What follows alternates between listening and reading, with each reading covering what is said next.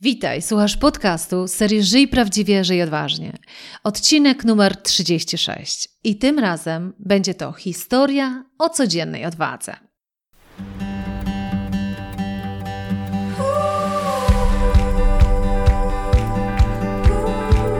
Witaj w serii podcastów Żyj Prawdziwie, Żyj Odważnie. Ja nazywam się Ela Krokosz i od 20 lat zajmuję się tym, co jest moją pasją rozwojem potencjału ludzi. Dzięki pracy z tysiącami osób w wielu krajach wiem, że w nas jest dużo większy potencjał niż nam się wydaje. Moją rolą jest pomóc ludziom dostrzec ich potencjał, a potem zrobić wszystko, aby go wykorzystali. Prowadzę indywidualne coachingi, szkolenia oraz programy online, w których wykorzystujemy strategię skutecznego zarządzania własnym potencjałem. W podcastach Żyj Prawdziwie Odważnie znajdziesz inspiracje, wywiady i konkretne rady, jak skutecznie zarządzać Twoim potencjałem, który często też nazywam talentem. Witam Cię bardzo serdecznie w ten wiosenny poranek, jeszcze mroźny, ale słoneczny i to najważniejsze. I myślę, że ta aura, ta pogoda bardzo mocno też pomaga w temacie, który na dzień dzisiejszy dla Ciebie przygotowałam. Dlatego, że będziemy mówić o odwadze. I o odwadze nie takiej górnolotnej, ale o odwadze w codzienności. Ale zanim więcej o tym właśnie, co w tym podcaście dla Ciebie przygotowałam, to chciałabym powiedzieć, że Ostatnio w środę, bo co środę na moim fanpage'u mam taki post Zadaj mi pytanie, czyli jeżeli masz potrzebę takiej e, indywidualnej trochę podpowiedzi w jakimś kontekście, to to jest moment, kiedy na fanpage'u moim zadajesz pytanie mi w środę i ja zawsze na to odpowiadam. I ktoś mi ostatnio zadał bardzo ciekawe pytanie. A pytanie dotyczyło tego, skąd ja biorę inspirację do każdego z moich podcastów. I tak mnie zaciekawiło to pytanie, bo właśnie się zastanawiałam nad tym, no właśnie skąd ja biorę tą inspirację. I mam dwa źródła. Jedno źródło to jest to, że ja bardzo dużo czytam. Jakby w kontekście właśnie rozwojowym, ja non-stop chłonę jakieś książki, w większości literatura po angielsku, dlatego że wiele tych trendów, jeśli chodzi o, o rozwój, o zwiększanie właśnie naszego potencjału, pochodzi faktycznie z literatury anglojęzycznej. W związku z tym, za każdym razem, jak przeczytam coś fascynującego, to mówię, no, to jest temat na podcast. Ale drugie źródło inspiracji i chyba stąd pochodzi ten dzisiejszy temat, mm, to jest życie. Czyli ja jestem takim naprawdę mocnym obserwatorem tego, co się wydarza mi albo co się wydarza w otoczeniu w życiu. I to życie wtedy mnie inspiruje do tego, że to jest ważny temat i chcę, właśnie ja to zawsze czuję, że ja chcę na ten temat nagrać podcast. I co się też często zdarza, mam nadzieję, że też będzie tak z tym odcinkiem, że akurat to, co ja czuję w tym momencie, że to może być dobry moment, to też pomaga Tobie. Tak? Ja później dostaję takie dobre komentarze, że Ela po prostu nie mogłaś się lepiej wstrzelić z tym tematem, bo to jest dokładnie to, nad czym ja obecnie pracuję. Także mam nadzieję, że ten podcast, jak to nazywam, historia o codziennej odwadze, także będzie właśnie tak dobrym momentem e, do tego, żeby i Ciebie zainspirować do takiej codziennej odwagi.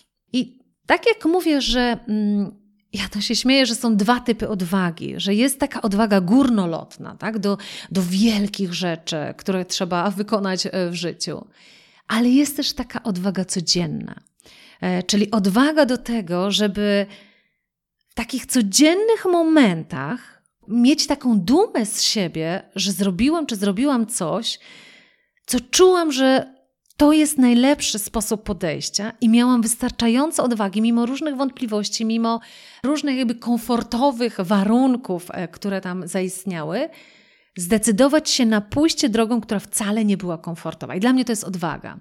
Jak ja często podkreślam, że co to za odwaga, kiedy się niczego nie boisz? Tak, to nie jest żadna odwaga. Odwaga dla mnie to jest to, kiedy boisz się, a robisz to, co uważasz powinno zostać zrobione. Tak? I o takiej odwadze dokładnie będę mówić w tym podcaście. Ponieważ to jest, to jest, historia e, o codziennej odwadze, no to to jest historia kogoś. I to jest tak naprawdę moja historia. I chciałabym Ci w tym podcaście opowiedzieć o mojej historii z zeszłego tygodnia, o takiej sytuacji, w której właśnie ja dla siebie walczyłam z moją wewnętrzną odwagą i miałam dwa scenariusze, jakby dwa sposoby podejścia do sytuacji, z którą się spotkałam. Mogłam pójść bezpiecznym scenariuszem, który też byłby całkiem niezły, ale gdzieś wewnętrznie czułam, że nie tak powinnam zadziałać. I drugi scenariusz to był bardziej odważny, ale taki, o taki, taka odwaga w codziennym działaniu. I zdecydowałam się na pójście tą drugą drogą, czyli faktycznie wykazałam się dla siebie osobiście tą odwagą, ale wcale to nie było proste. I pomyślałam sobie, że ja muszę w takim razie nagrać ten podcast o tym, bo być może ty też masz takie momenty, które wymagają od ciebie odwagi w codzienności.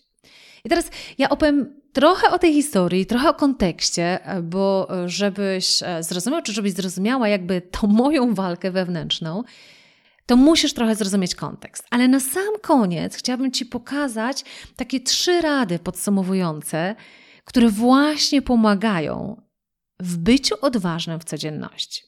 I też cieszę się, powiem też tak, cieszę się, że mogę Ci o swojej historii opowiedzieć, bo to tak jak e, kiedyś moja przyjaciółka powiedziała mi, Ela, wiesz, to tak wygląda czasami, że w tym Twoim życiu nie ma żadnych wyzwań, że nie ma żadnych takich trudniejszych momentów. A przecież ja wiem, że Ty się nieraz zmagasz z trudnymi rzeczami i może pokaż ludziom, że wcale nie jest tak, że Ty jesteś taka idealna, zawsze zadowolona i nigdy nie masz wyzwań.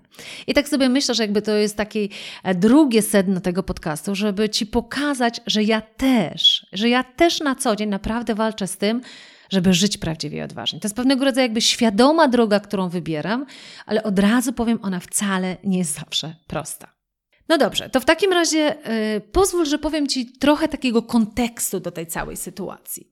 A mianowicie w zeszłym tygodniu e, razem z moim partnerem biznesowym, z którym prowadzimy wiele projektów takich rozwojowych, mieliśmy za zadanie poprowadzenie takiego e, szkolenia, e, warsztatu rozwojowego dla zespołu. I teraz to nie jest tylko warsztat, tylko tak naprawdę my prowadzimy taki dłuższy projekt rozwojowy w tej organizacji, którego celem jest przeniesienie mm, współpracy tego zespołu na wyższy poziom. I teraz tak, najpierw co to jest za zespół? No to jest zespół e, tak zwanego top teamu, czyli osób składających się z najwyższej kadry menedżerskiej w tej organizacji. I wyzwanie polega na tym, że dla większości tego zespołu oni uważają, że na dzień dzisiejszy ta współpraca u nich jest już naprawdę całkiem niezła. Jak robiliśmy wywiady, to te osoby mówiły, że w skali od 1 do 10 to jest między 6 a 7. No to czyli to jest naprawdę wysoko. W związku z tym można by było się zastanawiać, po co w ogóle prowadzić taki projekt, który podnosi poziom tej współpracy. Natomiast to jest bardzo ciekawa organizacja, dlatego że oni nie pracują nad rzeczami, które na dzień dzisiejszy e, źle funkcjonują. Czyli na przykład, gdyby był konflikt w tym zespole, to byłoby pewnie łatwiej z nimi pracować, bo już na dzień dzisiejszy by ich coś bolało i chcieliby dokonać zmiany. Natomiast to jest organizacja, która przygotowuje się na przyszłość, czyli jakby patrzy, ok, tu jesteśmy, być może jest to całkiem niezły poziom, ale dlaczego by nie przygotować się do czegoś na przyszłość? I celem tego projektu, czy jakby pracy z tym zespołem, jest dokładnie przygotowywanie ich do realizacji strategii, którą sobie zbudowali, ale realizacji tej strategii za pomocą współpracy, która mogłaby być na wyższym poziomie. I teraz My wspólnie z moim kolegą, e, gdzie razem realizujemy ten projekt, my patrząc na ten zespół, jak to powiedzieliśmy, e, ocenilibyśmy ich troszeczkę niżej, jakby z perspektywy tego, jak porównujemy ich do, do innych zespołów, to jest raz, ale też do takiego modelu, na którym często pracujemy, takiej kultury przywódczej, to jest e, z metodologii Tribal Leadership i oni są na takim poziomie w skali od 1 do 5 na poziomie 3. Czyli to jest taka kultura, gdzie kultura, czy jakby zestaw zachowań, gdzie to jest kultura ja, czyli każdy jest raczej nastawiony na osiąganie indywidualnych sukcesów. I faktycznie można powiedzieć, jak to też sam zespół się zdiagnozował, że są e, składową naprawdę wysokich ekspertów, ale też wysokich indywidualności. Czyli każdy jest niesamowicie efektywny w tych swoich indywidualnych działaniach. Natomiast czwarty poziom kultury organizacyjnej to jest już taki poziom współpracy, gdzie jest tak zwany poziom my. Czyli nie są tylko ważne Twoje cele. Czasami możesz zarzucić swoje cele, ale po to, żeby mi pomóc, albo po to, żeby pomóc ogólnemu e, celowi, jakby takim nadrzędnemu celowi, który my staramy się realizować. Teraz powiem od razu, że to z perspektywy takiej obiektywnej to się wydaje takie proste. Co to, co to za trudność zacząć, że tak powiem, funkcjonować w poziomie my? I teraz to się często obserwuje, że faktycznie ludzie mówią tak, my jako zespół, my jako organizacja, a tak naprawdę na samym końcu liczy się każdy ten człowiek i jego indywidualny cel. No dobrze, to tyle, jeśli chodzi o ten taki kontekst organizacyjny, ale to jest naprawdę istotne, bo za moment zrozumiesz, na czym polegało moje wyzwanie. I teraz to moje wyzwanie polegało na tym, że my z moim kolegą od razu zdecydowaliśmy, że żeby oni przeszli na ten wyższy poziom kultury organizacyjnej, żeby zaczęli kompletnie inaczej ze sobą współpracować, to oni muszą w pewnym sensie dokonać bardzo mocnych zmian w sposobie podejścia do siebie. Dlatego, że na dzień dzisiejszy to był też zespół, znaczy to jest zespół, który ze sobą pracuje czasami już nawet naście lat. I to jest trochę jak w starym, dobrym małżeństwie. Niby wszystko jest dobrze, niby nikt nie narzeka, ale ty wiesz, że tam wieje nudą, tak? Ty wiesz, że można by było ten związek wprowadzić na kolejny etap, jakby dalej wzbudzić tą ekscytację i faktycznie fascynację tym, co robimy. I tak samo w tym zespole. My, jakby pracując z tym zespołem, wiedzieliśmy, że naprawdę trzeba dokonać pewnego rodzaju rewolucji w tym zespole, żeby oni w ogóle spojrzeli na siebie w inny sposób. No bo jeżeli w skali od 1 do 10 mówisz, co jest na 6-7, to jak to często mówią, że największym wrogiem doskonałego jest poziom OK. I to od razu mówię też w rozwoju Twoim indywidualnym. Jeżeli w jakiejkolwiek sferze życia mówisz, że jest OK, to to jest największa Twoja pułapka, bo jest, jak jest ok, to nie ma wystarczającej motywacji, żeby ruszyć z miejsca i żeby było super. I to tak jak ja często mówię, że życie jest za krótkie, żeby było tylko ok. Tak? Dlaczego nie może być super, tylko może być ok? Ale to taka mała dygresja. Wracamy do naszego, naszego zespołu. Ale dokładnie w tym zespole takie samo było wyzwanie, czyli jest ok, to po co to ruszać? I teraz wyzwanie dla mnie osobiście polegało też na tym, że sponsor całego tego projektu niby wiedział, że potrzeba tutaj rewolucji w tym zespole, ale z drugiej strony też nie do końca być może był gotowy na tą rewolucję i też nie do końca może wierzył, że trzeba tak głęboko wchodzić w relacje tych ludzi, Dlaczego by nie zostać na takim poziomie bardziej profesjonalnym? Bo to był zespół ludzi, którzy są przyzwyczajeni do współpracy na poziomie profesjonalistów, tak? Czyli mamy pewien poziom relacji profesjonalnej i dzięki niej osiągamy różne, różne rezultaty. A my, wspólnie z moim kolegą, chcieliśmy ich wprowadzić na poziom dużo głębszej współpracy, a co za tym idzie, dużo bardziej fascynującej współpracy. Ale żeby tego dokonać, to naprawdę trzeba było być odważnym. I teraz takim pierwszym aktem odwagi w tym wszystkim było to, że powiedzieliśmy, że ten moduł wyjazdowy, to szkolenie, na które jedziemy, musi trwać 2,5 dnia. No i oczywiście nastąpiło ogromne oburzenie w organizacji. Jak 2,5 dnia? Wy chyba zwariowaliście? Gdzie wyrwiemy jakby takich top menadżerów na 2,5 dnia odcięcia się od biznesu? Natomiast my wiedzieliśmy, że w krótszym okresie, bo tam były naciski, żeby to zrobić w półtorej dnia, to jest po prostu niemożliwe. No i kiedy się udało już przekonać, że to będzie dwa i pół dnia, to gdzieś jakby z tyłu głowy ciągle nieśliśmy takie poczucie, że ten warsztat naprawdę musi być niesamowicie dobry, żeby za moment ci top menedżerowie powiedzieli, że z perspektywy biznesowej warto było nas wyrwać na dwa i pół dnia z biznesu. I teraz idzie sobie ten warsztat. Jesteśmy przy końcówce tak naprawdę drugiego dnia i przed nami tylko wieczór i na drugi dzień zostaje nam pół dnia.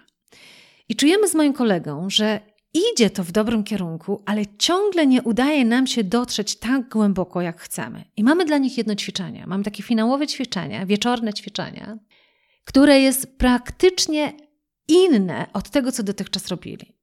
I to jest ćwiczenie, w którym trzeba się wykazać ogromną odwagą do tego, żeby podzielić się historią, którą dotychczas się nie dzieliłeś. I to jest takie ćwiczenie, w którym to zostawiamy grupę nawet e, samą, my w nim nie uczestniczymy, dlatego że to ćwiczenie ma budować kompletnie nowy poziom relacji w tym zespole.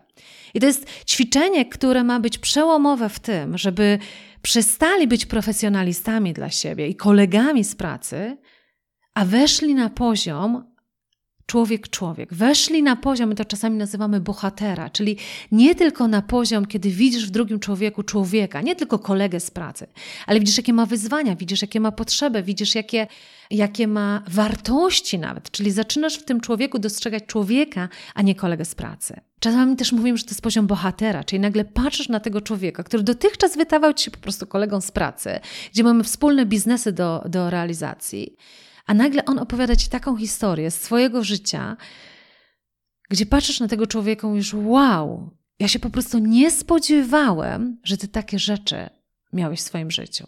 I to jest taki moment, w którym opowiadasz pewną historię, w której my mówimy, ty sam dla siebie byłeś bohaterem, czyli coś ci nie wychodziło, ale dzięki temu, w jaki sposób do tego podszedłeś, co, co przełamałeś w sobie, to zbudowałeś siebie jako kompletnie nowego człowieka.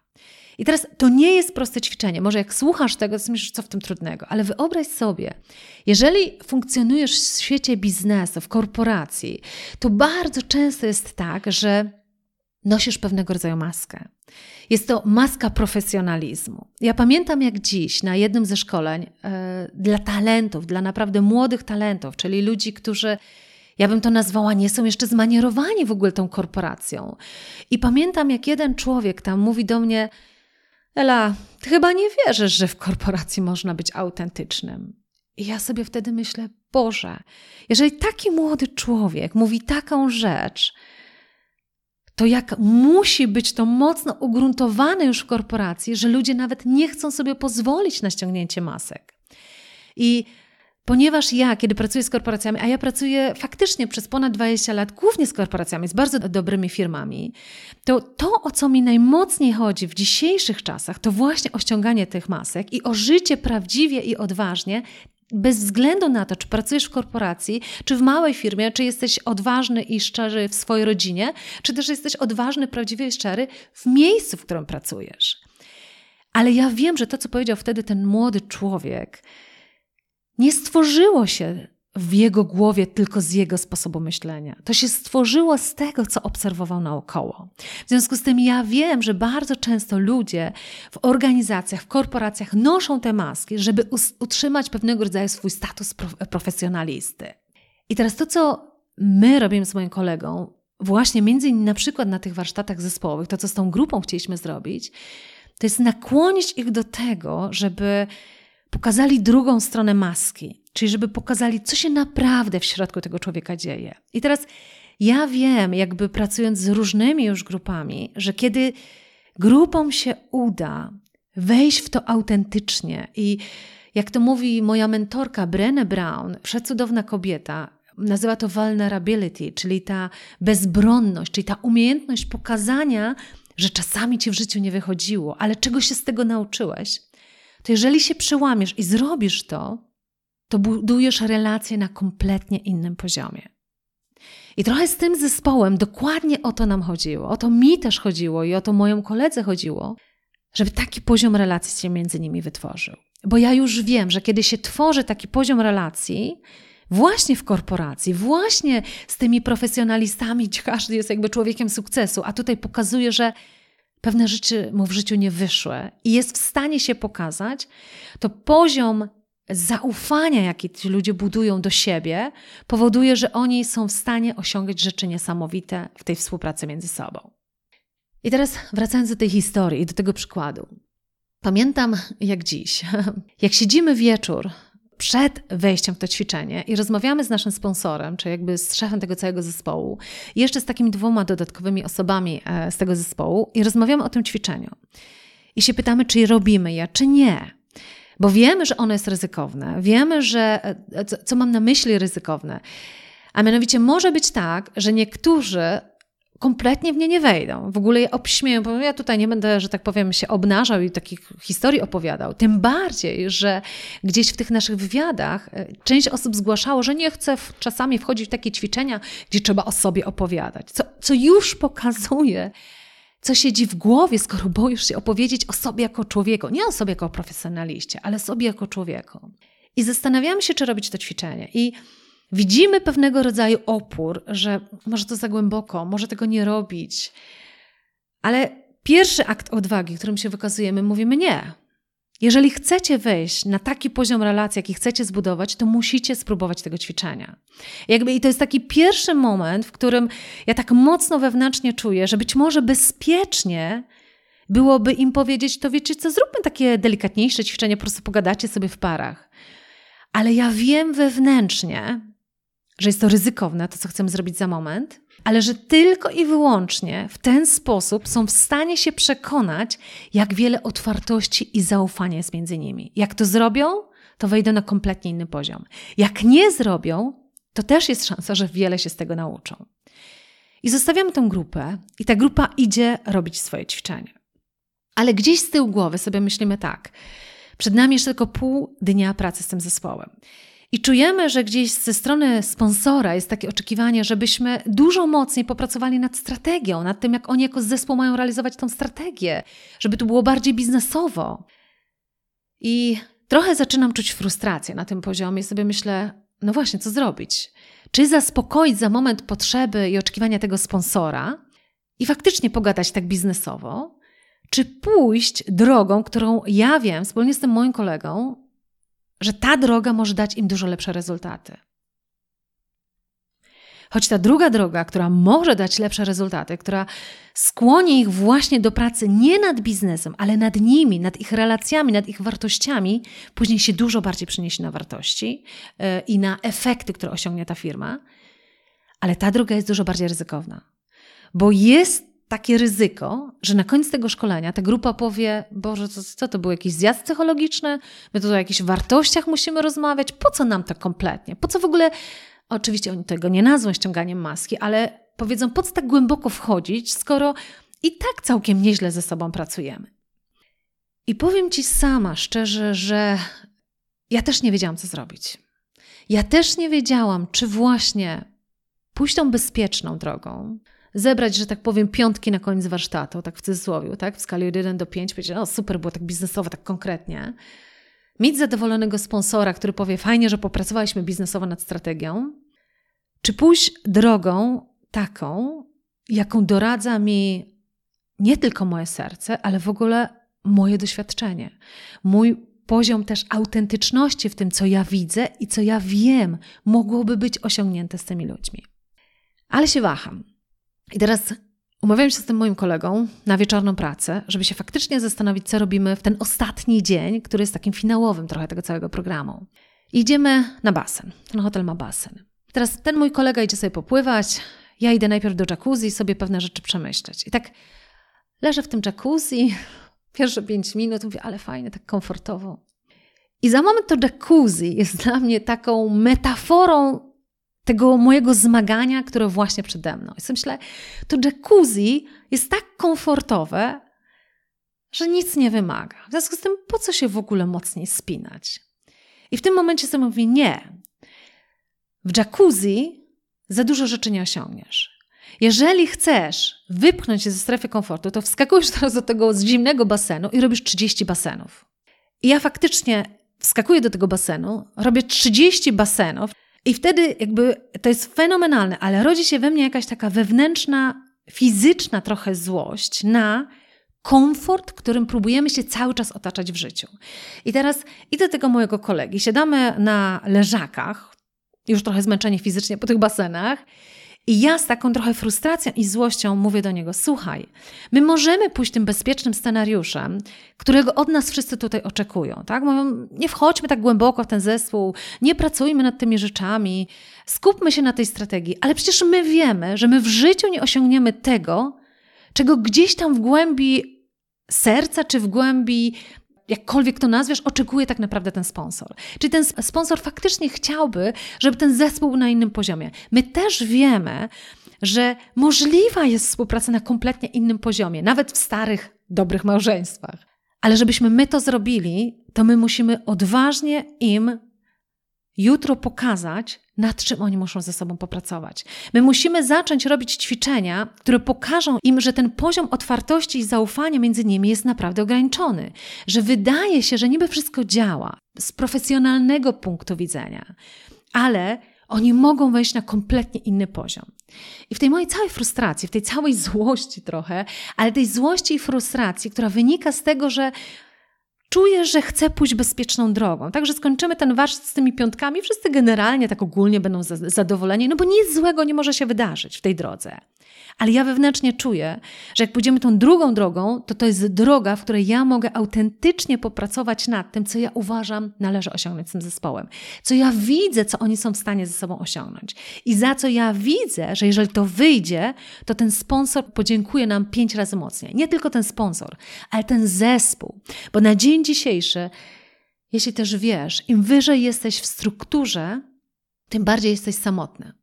Masz swój zespół, masz swoje cele, ale jak ci nie wychodzi, to nie pójdziesz do swojego zespołu i nie podzielisz się tym, że ci nie wychodzi. Nie pójdziesz do swoich, jak to się mówi, peersów, czyli kolego z innych zespołów, też im nie powiesz, że ci nie wychodzi. No bo jak ty, profesjonalista, dyrektor na takim stanowisku i im wyżej jesteś w strukturze, tym bardziej jesteś samotny. I stąd też na przykład potrzeba indywidualnych coachingów, gdzie ja też pracuję, bo właśnie ci ludzie potrzebują takiego indywidualnego wsparcia. A ja sobie myślę, a gdyby ci ludzie mieli to wsparcie od siebie nawzajem, gdyby właśnie zbudowali taki poziom relacji między sobą, że są w stanie pójść do swojego kolegi i powiedzieć: Słuchaj, kompletnie mi nie wychodzi. Czy możesz mi pomóc? Możesz mi podpowiedzieć? Czy, czy mogę czasami pewne rzeczy z Tobą przegadać? Bez utraty twarzy. I taki poziom współpracy powiedziałam sobie, że chcę budować. Ja w tym jestem ekspertem i na tym się znam. I w związku z tym ta odwaga w tej całej historii właśnie polegała na tym, że ustaliliśmy z tym moim znajomym, że te ostatnie pół dnia kompletnie nie poświęcamy na strategię. Nie na to, co wydaje się z perspektywy sponsora jest potrzebne, tylko poświęcamy na umiejętności, na te rzeczy, które zbudują właśnie taki poziom relacji między nimi. Ale to, co chcę powiedzieć, że każda odwaga niesie ze sobą ryzyko. I teraz ogromne było ryzyko tej decyzji, dlatego że, tak jak Ci powiedziałam, mogło być tak, że na koniec tego warsztatu ktoś powie, po co my tak tutaj psychologizujemy, tak? Mój autorytet tak naprawdę mógł zostać nadszarpnięty, tak? Kto, ktoś mógł podważyć w ogóle jakby mój profesjonalizm w tym, co ja robię. I idziemy. Dzień trzeci, rano. I pytamy się tej grupy, i jak wam poszło to ćwiczenie? To ćwiczenie, w którym mieli opowiadać te historie. To ćwiczenie, które też było tym aktem odwagi, wrzuceniem ich w coś, co wcale może nie być dla nich komfortowe. Wrzucanie ich w coś, co jeśli im pójdzie, to ich przeniesie na kompletnie inny poziom. A jeśli nie pójdzie, no to jest trudno. No to jest ryzyko, że 14 osób z tego zespołu zwróci oczy w moją stronę i w stronę mojego kolegi i powie, co w ogóle tu wymyślacie? Po co w ogóle takie ćwiczenia? No i przy śniadaniu pytamy kilka osób, jak poszło. Nie poszło. Nie było atmosfery do tego, żeby takie historie opowiadać. No i teraz sobie myślisz, wow, klapa.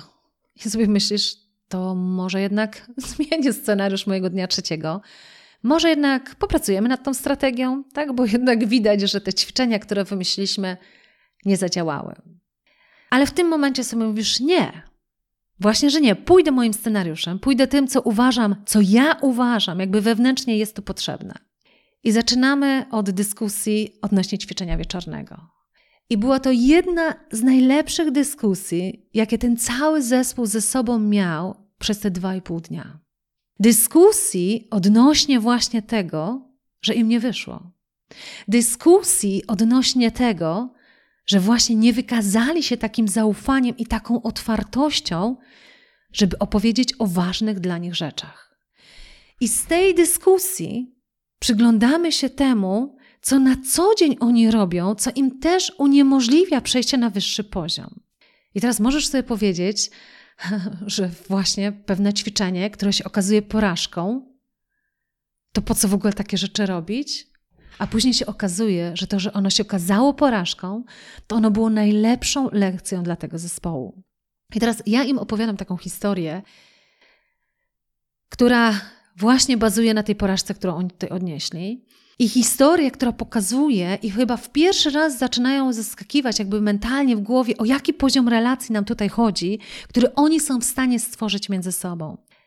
E, I zaraz Ci powiem tą historię, ale to jest właśnie historia, która bardzo mocno pokazuje, że mi, kiedy pracuję z ludźmi, to właśnie chodzi o to, żeby oni w sobie wskoczyli na taki poziom takiej autentyczności, takiej prawdziwości i takiej odwagi w tej prawdzie, żeby jak najmniej było noszenia masek, a jak najwięcej bycia profesjonalnym, kiedy potrzeba, ale też pokazywania tej drugiej strony, właśnie tego, co w nas, co nas buduje, co jest dla nas ważne, co jest naszą wartością, ale też co nam nie wychodzi i gdzie potrzebujemy wsparcia. I teraz Historia pochodzi z jednego z najlepszych chyba programów przywódczych, jakie prowadziłam. To był taki globalny program Living Leadership, czyli takie przywództwo żyjące, tak można byłoby powiedzieć. To był taki globalny program dla firmy zajmującej się, nie będę tutaj podawać nazwy tej firmy, ale firma, e, która generalnie produkowała piwa, jakby globalne marki, różne piwa.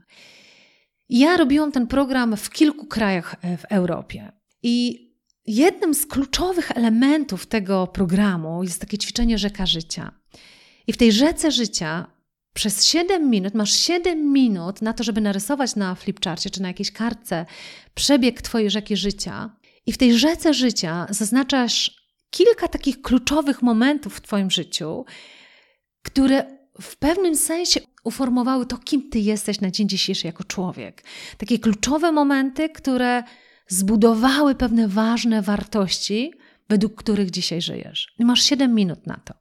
I pamiętam, że tak sobie myślałam, mówię, Boże, dwa dni tylko programu, no gdzie mi ludzie o takich głębokich rzeczach będą opowiadać? Przecież to jest niemożliwe. Gdzie, wiecie, jeszcze w takich zespołach, yy, znowu jakby wśród menadżerów, z którymi na co dzień współpracuję, a ja tu nagle o takich jakichś głębokich rzeczach z mojego życia będę opowiadać, takich ważnych momentach. I Zrobiłam tych programów kilkanaście w tych różnych krajach w Europie i za każdym razem byłam zafascynowana tym, na jaką odwagę decydowali się ci ludzie w tych rzekach życia, to jest raz. Ale co mnie jeszcze bardziej fascynowało, to to właśnie, co się zmieniało w relacji w tej grupie dzięki tym odważnym historiom. I jak dziś pamiętam taką historię szefowej tego zespołu, to było w Bułgarii. I szefowa tego zespołu była taką bardzo twardą kobietą. To tak było widać, jakby, bo te historie, te rzeki życia się wydarzają w drugim dniu tego szkolenia. I tak było widać przez cały ten pierwszy dzień, że ona tam bardzo mocno wiedzie prym w tym całym zespole. I tak wszyscy, mimo że jest taka wesoła atmosfera, to jednak ona ma to decydujące zdanie i tak mówiąc szczerze, trochę ludzie się jej boją. Nie? Taka bardzo silna kobieta. I ona opowiada tę rzekę życia jako szefowa tego zespołu i opowiada o różnych rzeczach i później między innymi opowiada, że w wieku 39 lat urodziła pierwsze dziecko. I to pierwsze dziecko wywaliło jej życie faktycznie do góry nogami, bo nagle miała pod sobą człowieczka, który kompletnie się jej nie słucha. Jak kto ma dzieci, to wie, jak to jest, tak? taki dwulatek, który się kompletnie nas nie słucha. Ale później opowiada, że trzy lata później rodzi drugie dziecko. I niestety to dziecko jest upośledzone umysłowo umysłowo i fizycznie. I w tym momencie, jak opowiada o tym, że rodzi to dziecko, wybucha płaczem. I opowiada o tym, jak mocno się zmieniła pod wpływem tego, że takie dziecko jej się urodziło. Znaczy, jak, jak bardzo bezsilna się w tym życiu poczuła, poprzez to, że właśnie z taką sytuacją musi się zmierzyć. I opowiada o tym, jak bardzo w tym świecie codziennym musi odgrywać tą twardą osobę, po to, żeby radzić sobie z tą sytuacją, która ją spotkała w życiu. I wtedy, kiedy ona wybucha płaczem i opowiada o tej historii, oczywiście na całej sali zapanowała grubowa cisza.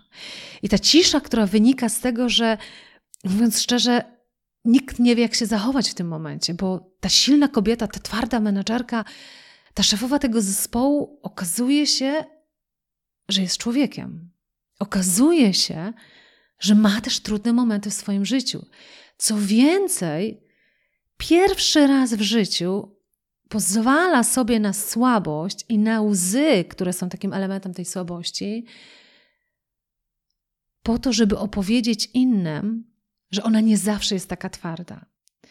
I powiem szczerze, że po tej ciszy grobowej, e, która była oczywiście niekomfortowa dla wszystkich w tej sali, stworzyła się taka relacja w tym zespole, że to było coś niesamowitego. Ja obserwowałam ten zespół później do końca tego dnia i ja widziałam, że to, co zapoczątkowała ta kobieta, tą odważną decyzją, tą, tą właśnie odważną decyzją do tego, żeby pokazać, że jest człowiekiem, spowodowało kompletnie inny poziom relacji w całym zespole. I teraz ja opowiedziałam tą historię właśnie też w tym zespole, w którym pracowaliśmy, że czasami wymaga to wielkiej odwagi, żeby naprawdę pokazać się jako człowiek drugiemu człowiekowi. Że bardzo często to noszenie tych naszych masek, które nosimy szczególnie w świecie korporacyjnym, jest dużo bardziej bezpieczne. I teraz, kiedy pokażesz się jako człowiek, kiedy pokażesz te swoje słabości, to jesteś w stanie zbudować kompletnie inne relacje. I teraz powiedziałam, że to jest, ten podcast jest historią o codziennej odwadze i to jest moja historia. Właśnie dla mnie osobiście ten przykład tego całego warsztatu był takim moim aktem odwagi do tego, żeby wejść w grunt, który był bardzo grząski, bardzo niebezpieczny, tak? Żeby skłonić ludzi, którzy pracują ze sobą od kilkunastu lat na kompletnie innym poziomie, żeby skłonić ich do tego, żeby ściągnęli te maski, żeby zaczęli pracować ze sobą na kompletnie innym poziomie. I powiem Ci szczerze, że oczywiście to jest dopiero początek całego procesu, nie oszukujmy się, ale powiem Ci szczerze, że po tym ćwiczeniu, które nie wyszło, ale miałam tą odwagę, żeby się uprzeć i powiedzieć nie, oni niech robią to ćwiczenie. A potem miałam odwagę do tego, żeby powiedzieć nie. Drugi dzień, trzeci dzień, ten nasz ostatni dzień nie będzie o strategii. On będzie o rzeczach, które później pomogą im tą strategię osiągnąć kompletnie inaczej. Ale z takim pełnym ryzykiem, że może to kompletnie nie wyjść, że może ten zespół odwrócić się i ten sponsor w ogóle zerwać ten kontrakt, mówiąc: Ja nie chcę z wami pracować, ja nie chcę takich głębokich rzeczy robić. Ale nie tak się wydarzyło. Tak naprawdę wydarzyło się to, że na koniec tego warsztatu ten sponsor powiedział: Wiesz, to Ela, nie do końca wierzyłem, że to się uda. Nie do końca jakby w ogóle przewidywałem, jakby nawet chyba nie wierzyłem, że na taki poziom dyskusji, bo to jeszcze nie wiadomo, jaka będzie relacja, ale że na taki poziom dyskusji jesteśmy w stanie wejść w tym zespole. I chciałem Ci bardzo podziękować, że się uparłaś. I podsumowując trochę ten podcast, w tej historii codziennej odwagi, Chciałabym Ci powiedzieć o takich trzech radach, które chciałabym Tobie dać na wykazywanie się odwagą w Twojej codzienności. Po pierwsze, wsłuchuj się w siebie, bo ja jestem przekonana, że jeżeli będziesz mieć tą uważność na siebie, jeżeli zaczniesz przysłuchiwać się i czuć tą frustrację, na przykład, która jest w Tobie, i posłuchasz, z czego wynika ta frustracja, to złapiesz właśnie, że bardzo często ta frustracja może wynikać z tego, że co innego chciałbyś zrobić, a co innego robisz. A skoro jest tak, że co innego chciałbyś robić, a co innego robisz, to znaczy, że nie wykazujesz się odwagą w codzienności. Bo coś cię powstrzymuje przed tym, żeby nie robić tego, co uważasz powinno zostać zrobione. Także wsłuchaj się w siebie, bo jestem przekonana, że dostaniesz sygnał od samego siebie, Jakie to są te momenty, które wymagają od ciebie aktów odwagi? To jest pierwsze. Druga taka praktyczna rada do wykazywania się taką odwagą w codzienności. Wyobraź sobie po prostu konsekwencje Twojej decyzji, tej drogi bezpiecznej i tej drogi odważnej. I wyobraź sobie te konsekwencje pozytywne i negatywne, tak? I teraz, ponieważ cały ten podcast macie jednak skłaniać do tego, żeby nie tylko iść bezpiecznie przez życie, ale przede wszystkim odważnie, to wyobraź sobie szczególnie te pozytywne konsekwencje tej decyzji odważnej, ale też te negatywne konsekwencje tej decyzji odważnej. I idąc dalej, no bo powiedzmy sobie szczerze, to, co cię powstrzymuje przed tym, żeby jednak zadziałać odważnie, to są właśnie te konsekwencje, co jeśli się nie uda. I teraz powiedz sobie, a jaki będzie najgorszy scenariusz tego, jak się nie uda. I później, jak sobie zdasz sprawę z tego najgorszego scenariusza, to się każe, że i tak życie się nie skończy. I to czasami może być taki bodziec dla siebie, żeby jednak zaryzykować, żeby jednak zdecydować się w sposób trochę bardziej odważny. I trzecia rada, którą bym Ci dała, to jest to, że zastanów się, jak ta decyzja, którą podejmiesz, nawet nie wpłynie na to rozwiązanie, ale jak ona wpłynie na Twoje samopoczucie. Czy poczujesz się dumny z tego, co zrobiłeś? Czy tej dumy nie będzie? A co więcej, nawet trochę zamieciesz to pod dywan, bo uczucie będzie, że po prostu było ok, było bezpiecznie. I zdecydowanie Ci to właśnie tą trzecią radę polecam, jako zadawanie sobie tego pytania, bo my tak często koncentrujemy się na tym, jakie to ma dać efekty w świecie zewnętrznym, jakie efekty ma osiągnąć ten zespół, a nie zastanawiamy się nad tym, a jak ja będę się czuć z tą decyzją, którą podejmę. I teraz ja wiedziałam, że gdybym poszła to tylko i wyłącznie bezpieczną drogą, no to ja bym powiedziała, że na sam koniec powiem, dobrze zrobiłam. Ale czy byłabym dumna z siebie? Nie. Bo to ja jestem ekspertem z tego, co trzeba zrobić, żeby nawet przynajmniej pojawiła się szansa, bo nigdy nie masz gwarancji, ale żeby przynajmniej pojawiła się szansa, że ten zespół wejdzie na inny poziom. To ja jestem tym ekspertem. W związku z tym, jeżeli ja mam w sobie tyle odwagi, żeby posłuchać siebie i powiedzieć, to ty się na tym znasz, tak? Ale wiesz, że nie zawsze to wyjdzie. Jest szansa, że to nie wyjdzie. Ale przynajmniej możesz być dumna z tego, że spróbowałaś. Tak? Że nikt ci później też nie zarzuci nie powie, no skoro jesteś takim ekspertem, to czemu tego nie zasugerowałaś? Także mogę być dumna z samej siebie. I to jest pytanie, które zdecydowanie zachęcam, żebyś sobie zadał czy zadała na etapie tej decyzji. Jak ta decyzja wpłynie na Twoje samopoczucie. Co będziesz o sobie myśleć? Czy będzie Cię budować, czy nie będzie tą cegiełką, która będzie budowała Twoją wartość? Także taka to była moja historia codziennej odwagi. Mocno Cię zachęcam do tego, przyjrzyj się w Twoim codziennym życiu, bo odwaga to nie jest wielkie działanie. Odwaga to nie są wielkie czyny. Odwaga to są pojedyncze akty odwagi, które możesz wykonywać. To są pojedyncze momenty, w których decydujesz, czy to, co chcesz teraz zrobić, to jest coś, co dla ciebie jest spójne z tym, co wierzysz? Czy raczej jest to efekt bezpiecznego podejścia do życia? Trzymam za ciebie ogromnie kciuki za odważne życie. Dziękuję Ci za wysłuchanie tego podcastu i wszystkie pozostałe podcasty znajdziesz na mojej stronie www.elakrokosz.pl. Pamiętaj, wszystko zaczyna się od tego, aby wiedzieć, czego naprawdę chcemy od naszego życia, aby wiedzieć, jak chcemy żyć. I co zawsze podkreślam, nigdy nie jest za późno w naszym życiu, aby zatrzymać się i określić naszą drogę raz jeszcze. Jeśli potrzebujesz w tym pomocy, przygotowałam dla Ciebie kurs online Odkryj, co chcesz robić w życiu i zbuduj swój plan. Jeśli natomiast potrzebujesz wsparcia z mojej strony w realizacji tej Twojej drogi, w życiu prawdziwym i odważnym, to gorąco zapraszam Cię do programu coachingowo-mentoringowego, o którym też przeczytasz na stronie www.elakrokosz.pl.